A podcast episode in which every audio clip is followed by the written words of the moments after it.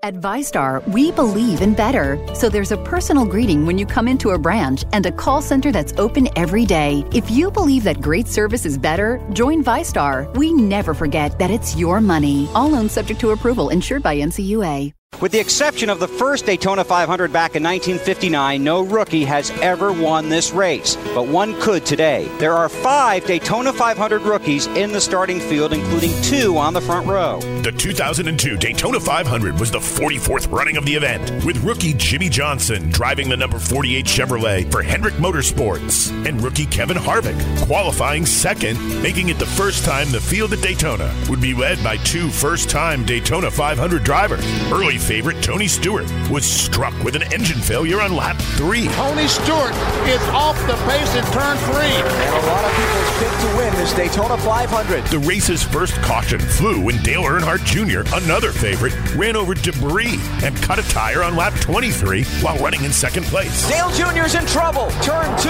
Right front tire looks like it may have come apart. Caution is out. Another contender fallen by the wayside early. On lap 138, rookie Shawna Robinson and Mike Skinner touched exiting turn two, bringing out the fifth caution of the day. But the course of this race would take a twist on lap 148 when contact between Jeff Gordon and Kevin Harvick, both racing in the top five, triggered the big one, collecting 18 cars. A massive accident down in turn one has claimed at least 15 cars. It started up toward the front of the field. You see the carnage scattered in the corner. During a restart with five laps to go, 1997 and 99 winner Jeff Gordon led the field.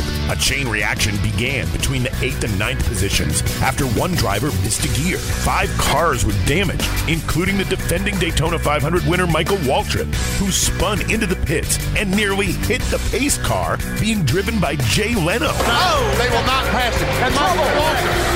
Michael Waltrip. Jeff Green is oh, involved. Oh, Jeff Gordon spinning down the inside. And then a bizarre incident happened. Under a red flag with just four laps to go, concerned about the damage on his right front fender, Sterling Marlin got out of his car and tried to pull the fender away from the tire while the cars were waiting. Sterling Marlin is jumping out of his car. He's going around to look at the right front fender. But, oh, he can't do that. But because NASCAR rules forbid working on the car under a red flag except for non points events, he was penalized and sent to the back of the field. But in the end, it was Ward Burton crossing the finish line. The first for a Dodge since Richard Petty's win in 1974. And right behind him, fellow Virginia native Elliott Sadler, running 1 2 in a first for the state of Virginia. Ward Burton driving his Dodge to victory lane.